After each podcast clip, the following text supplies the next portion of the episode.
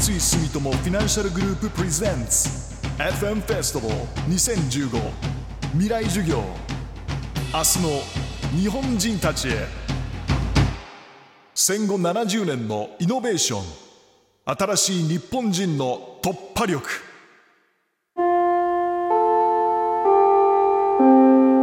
未来授業。Third Lecture 講師。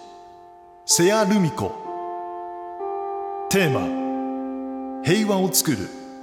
紛争解決という仕事。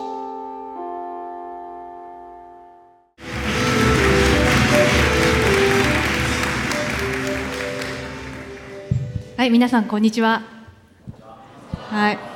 の中村さんと宮本さん、二人ともすごいダイナミックな授業をされて、私は残念ながらあの二人ほどドラマチックなプレゼンを多分できないと思うんですが、あのお二人の先のお話聞いていて、結構私と共通点があるなと思った点がいくつかありました。あのまずはあの人と違うところをやってきた。で私の場合は特に才能があったわけでもないっていうのをすごく小さい頃からコンプレックスに思っていたので人と違うことやらないと生き残れないんじゃないかっていうちょっとお二人とは別の視点で人とは違う仕事っていうものをずっと探してきてで高校生の時にそれを見つけました。でそれが今やっている紛争解決という仕事です。であと中あの宮本亞門さんのお話聞いていてあの引きこもりっていう話ありましたけど私はあの政府の定義する6ヶ月っていう引きこもりに当てはまらないんですがあのあんまり外に出るタイプじゃないんです。でこういう世界で働く仕事をしているとものすごくアクティブで明るい性格だと思われがちなんですが実はそんなことなくて例えばケニアに仕事で行っても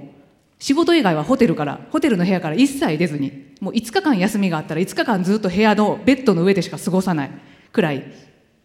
あまり外に出ない性格です。で日本で、まあ、ゴールデンウィークとか長い休みがあってあの最長10日間家の中から出ずに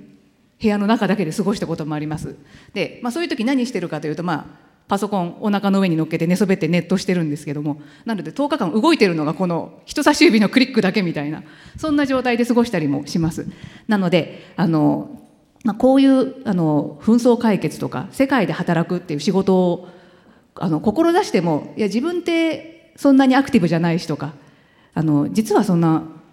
国際的な家庭環境じゃないしっていうことで結構躊躇される方がいるんだなっていうのをあのいろんなところで講演させていただいてて感じることが多いんです。なのでそういう方たちに自信持って言えるのはあの生まれとか育ちとかあのも前あの生まれ持った性格とか関係なく自分がやりたいことであれば突き詰めていけばそれがどこかでその日本の中のある専門領域に達したり、まあ、世界でもそれなりに、まあ、役に立てる必要としてもらえるような、まあ分まあ、の領域に達することができるということです。で私自身あの生まれが群馬県なんですけども私が生まれた時はまだあの村という名前がつくあのところであの私の家族も私3人兄弟の真ん中で上に姉下に弟がいるんですけど私3人兄弟の真ん中なんですが私以外いまだにうちの家族パスポートも持ってないし海外旅行にも行ったことないんですであのあとうちすごく田舎で先月も母が近所歩いていてリンゴを食べてるイノシシと目があったって言ってくれて言ってたんでそのくらいの田舎ですたまにクマも出ますでまあそんな中あのじゃあ世界であの働くっていうことに、まあ、至るまでに、まあ、どういう道のりを歩んできたかとかあのそういう話をしたいと思います。であの今日は 1, 時間 ,1 時間目に、まあ、中村先生から、まあ、のまさに、まあ、科学技術の最先端のお話をされて宮本亞門さんがまさに芸術の最先端のお話されました。で第3回目が、まあ、世界の紛争ということで一気に世界の対局その技術とか科学とか芸術とかと全く相入れないぐらいあの世界のまあ全くのあの反対側のお話をあの一見するように思えるんですが実は日本に住む私たちの身の回りの出来事とかその技術とかアートとかと結構共通点があります。なのでまあ、そういう世界のきらびやかな一見きらびやかな最先端もありながら、まあ、こういうあの世界の紛争の話もあるっていうこの未来事業全体自体がもうもう世界の多様性を表してるなとあのつくづく感じましたで今日は、まあのまあ、平和を作る紛争解決という仕事というテーマでお話しさせていただきますがあの、まあ、紛争解決っていうと、まああのまあ、一見皆さん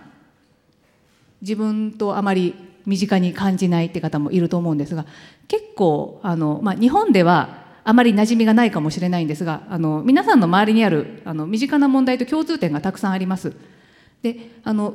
紛争解決っていう言葉とか私が所属する、まあ、日本紛争予防センターの紛争予防ってあの日本ではまだまだ知られてない分野でもありますがあのたまに間違い電話があのかかってきてあの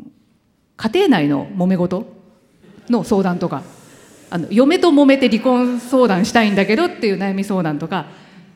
知らない人に追われてるっていう、まあ、ストーカーの相談なんかもかかってきたりします。であのよくよく聞くと区役所からこの番号にかけろと言われたっていうなんかその役所の皆さん自体も間違ってるっていうこともあるぐらいでもよくよく考えるとそのくらい私たちの身の回りにも紛争ってあるんですよね形は違えども。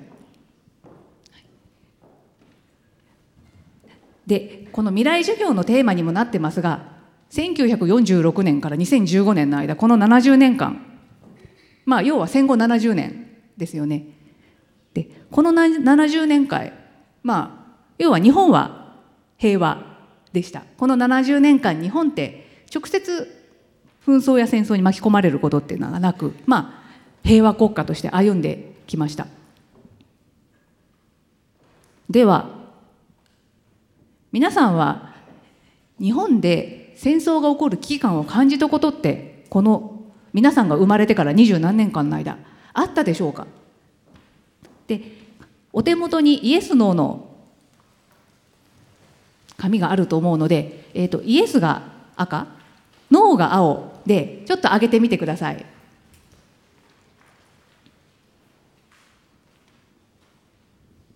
あ結構イエスの赤がどのぐらいでしょうね3割ぐらい3割ぐらいですかねでノーが残りの7割ぐらい。はいありがとうございます。でこれ事前アンケートでも同じ質問聞いてるんですよね。で事前アンケートではイエスが46%戦争が起こる期間を感じた人が46%でノーが54%って結果でした。なのでこの会場で皆さんに聞くよりもちょっと感じたことがあるって人が高かったんです。では先ほど戦争が起こる期間がを感じたことがあるって答えた方具体的にいつどんな時に感じたのかちょっと教えてもらえますか？今イエスと挙げた方の中で具体的にどういう時にそれを感じたのか。あはいどうぞ。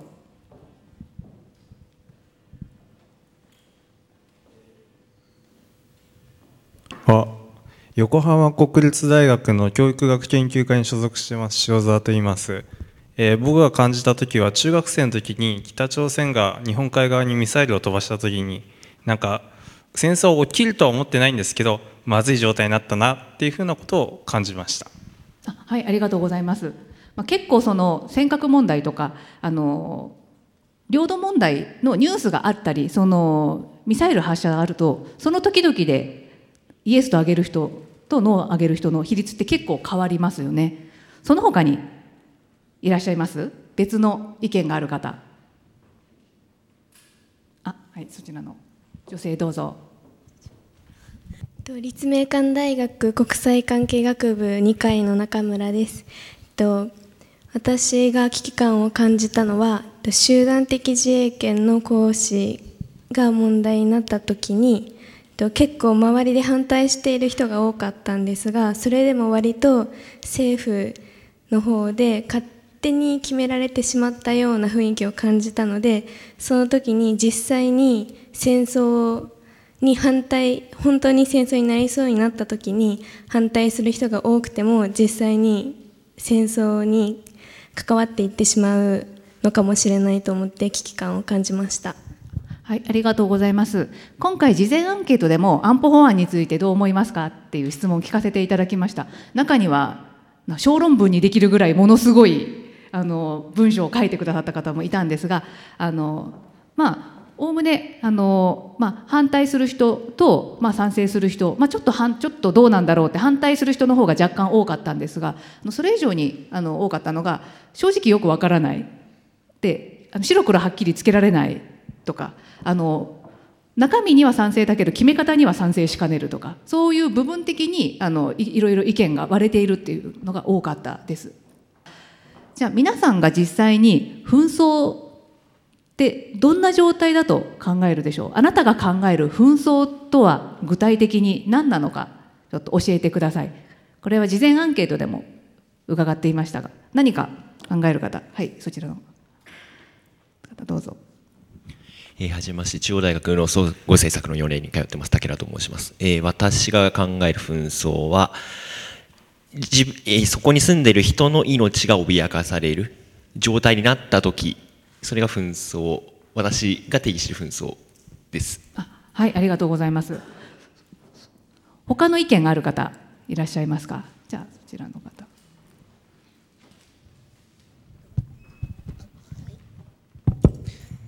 はい。えっと、独協大学外国語学部英語学科3年の伊藤誠也と申します。専攻があのまさにこんな感じの国際関係学平和学とかあと社会開発社会学とかそういうのやってます、えー、僕が考える上でやっぱり2つか3つくらい紛争のポイントがあると思うんですけどまず、まあ、やっぱりみ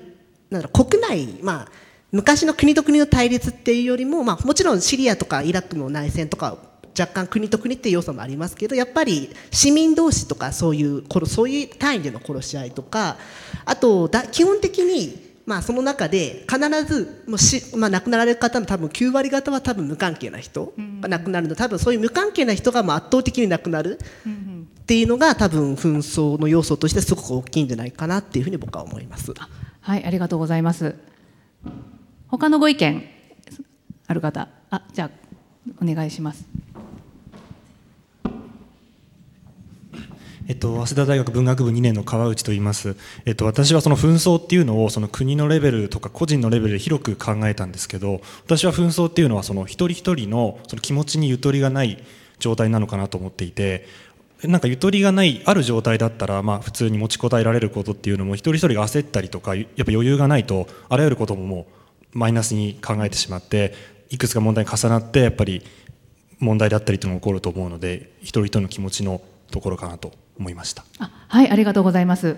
なんか興味深いのがあの3人の方皆さんがその個人レベルあの国と国とかいうすごく遠い目線じゃなくてそこに生きる個人の内面とかその個人レベルの脅威みたいなものにフォーカスしてるっていうのがあのすごく興味深いですよね。であので3人目の方がおっしゃったようにあの実際には紛争って私たちの身近にも、まあ、たくさんあるんです。なので私たちの事務所にかかってくる間違い電話っていうのもまあ紛争なんですよね。じゃあ私たちの身の回りにある紛争とこういわゆる武力紛争が起きている地域の、まあ、一番の違いは何かというと私たちはあのあの人と意見が違うことで紛争あのが起きたとしてもあのそれを暴力で解決しようとしたら、まあ、当然裁かれますよね。なのであの広い意味では紛争っていうのがは人が2人いると起きるもので人が2人いて意見の対立とか価値観の食い違いっていうのがある時点で広い意味での紛争なんです。ただ紛争地と私たちの、まあ、住んでいる日本のような国の大きな違いは、まあ、その人との意見の違いを解決するときにあの暴力を使ってまあ、解決もしくは解き伏せようとしてそれをちゃんと戒めるような法律があるかとかそれがいけないっていう、まあ、価値観とか道徳観がちゃんとあるかでそういうことがちゃんと教育などで、まあ、浸透しているかどうかっていうのが、まあ、一番の違いです。なので残念ながら紛争が長く起きてしまっているところっていうのは、まあ、10年20年内戦状態で、まあのまあ、正直そこで誰かを、まあ、殺害したり殺したりしても、まあ、それを裁くような法律がなかったり。それを、まあ、取り締まるような警察がちゃんと機能していなかったり。なので、結局、まあ、誰かをあの力ずくで、まあ、解き伏せた方が勝ち組だっていうような価値観が蔓延してしまってるっていうところが、まあ、一番大きな違いです。日本で世界の紛争について報道される時って、犠牲者が10万人から15万人と呼ばれてますとか、あの5、60万人と呼ばれていますっていうような報道のされ方結構するんですよね。でよくよくそれ考えるとその間の5万人とか10万人が誤差として扱われてるんですよね世界では。で私たちはそれになりきってしまってるけどもその5万人って言ったら東日本の大震災の犠牲者のもう2倍3倍ぐらいの数ですしちゃんとその一人一人にも人生があってそこに生まれ育ってそれなりの幸せもあってっていう中、まあ、ある日それが紛争によって誰かに、まあ、いきなり殺されてで同時に、まあ、命を奪われるだけじゃなくてその人たちの人生そのものも誰にも知られずに亡くなっていく。でそういう人たちが世界にやはり何万人何十万人もいまだにいる。今この瞬間も。というのが、まあ、紛争の、まあ、実態です。じゃあそんな中平和を本当に作ることができるのか？っていう疑問を持つ人もいると思うんですが皆さんが考える平和とはそもそも何でしょう？これも事前アンケートで質問してますが。あじゃあそちらの青いシャツの方を。えー、神奈川大学法学部、えー、4年の茅沼翔と申します、えー、私が考える平和は、えー、生命の危機、えー、から、えーまあ、守られているその、えーまあ、命の不安がないという状態を、まあ、平和だと考えています。あはいありがとうございます。やっぱり紛争でもたらされるものって一番の脅威は生命の危機ですよね。はい。じゃあこちらの方他の意見がある方お願いします。法律学コースの富重と申します。えっと、私が考える平和っていうのは あの、まあ、例えば抗議の紛争が起きた時に誰もがなある程度納得できる方法で解決される状態がまたあの提供されていることだと思います。あはいありがとうございます。じゃまずその紛争が起きた時の解決策のオプションがあるということ。そうですね、まあ、例えば日本であれば警察だとかがやっぱり対処してくれるっていうのがありますし、逆に紛争地帯っていうか、まあ、平和じゃないって言われる地域ではそれが提供されてないっていう状態だと思います、うんうんうん、じゃその環境の話ですね。社会の在り方。ありがとうございます、はい、他の意見がある。じゃちらの後ろの方を。あはい、はい、えっ、ー、と東京大学、えー、理科一類1年の日比野と申します、はい、えっとあの平和っていうなんか大きなくくりじゃないですか。と私が思う平和っていうのは割とあの衝突があるっていう状況が平和なんじゃないかなと思うんですよ。うんうん、と言いますと。っていうのはえっ、とうんとえっ、と逆にあのなんだろう。えっと。いいですよ。ゆっくり考えていただいて。結構平和っていうとすごく日本だと漠然としたイメージですよね。平和って何って聞かれて即答できる人って基本的にあまりいないんです。あのえやっぱり、えっと、平和っていうのは、うんと、一人一人がこう自分これ言って大丈夫なんかなっていうふうに思ったりあるいはあの親族とのしがらみがあったり、はい、仲間内の意見とかの合わせるっていう合わせなきゃいけないっていう環境があったりとかして言えない状況自分の意見を言えない状況っていうのは平和じゃなくて逆に言える状況が平和なんじゃないかなと思うんですよ。あはいだから戦争がない状況紛争がない状況っての平和っていうのは少し間違ってるんじゃないかなと思います。あはいありがとうございます。はい、はい結構あのちなみに国際的な平和学とか紛争解決学っていう学問の世界では平和っていうのは2種類あってで1つ目の平和があの紛争がない状態戦争がない状態を平和というとただそれってはネガティブピースと呼ばれていて十分な平和じゃないと。で本当の意味の十分な平和っていうのは戦争武力紛争がないあの争いがないのと同時にそこに生きる人たちの表現の自由とか人権とかそういったものがきちんと守られている。なのでその国で表立った戦果が交えられてなくてもそこにいる、まあ、ある民族とかある集団が抑圧されていたりとか表現の自由がなかったりとかそういうことはあの広い意味でその国が、まあ、平和だとは言えないと言われていますなので先ほど言ったまさに自分の意見とか選択肢とかそういったところ当てはまるとあの思います。カナダでも中国でもドイツでもそして日本でも。寺岡製鋼は革命的な製品を作り続けマーケットは世界150カ国に広がっています。この世界にないものを当たり前にする。私たちは斬新なアイデアで未来に挑戦していきます。新しい常識を創造する寺岡製鋼。君なら何を作る？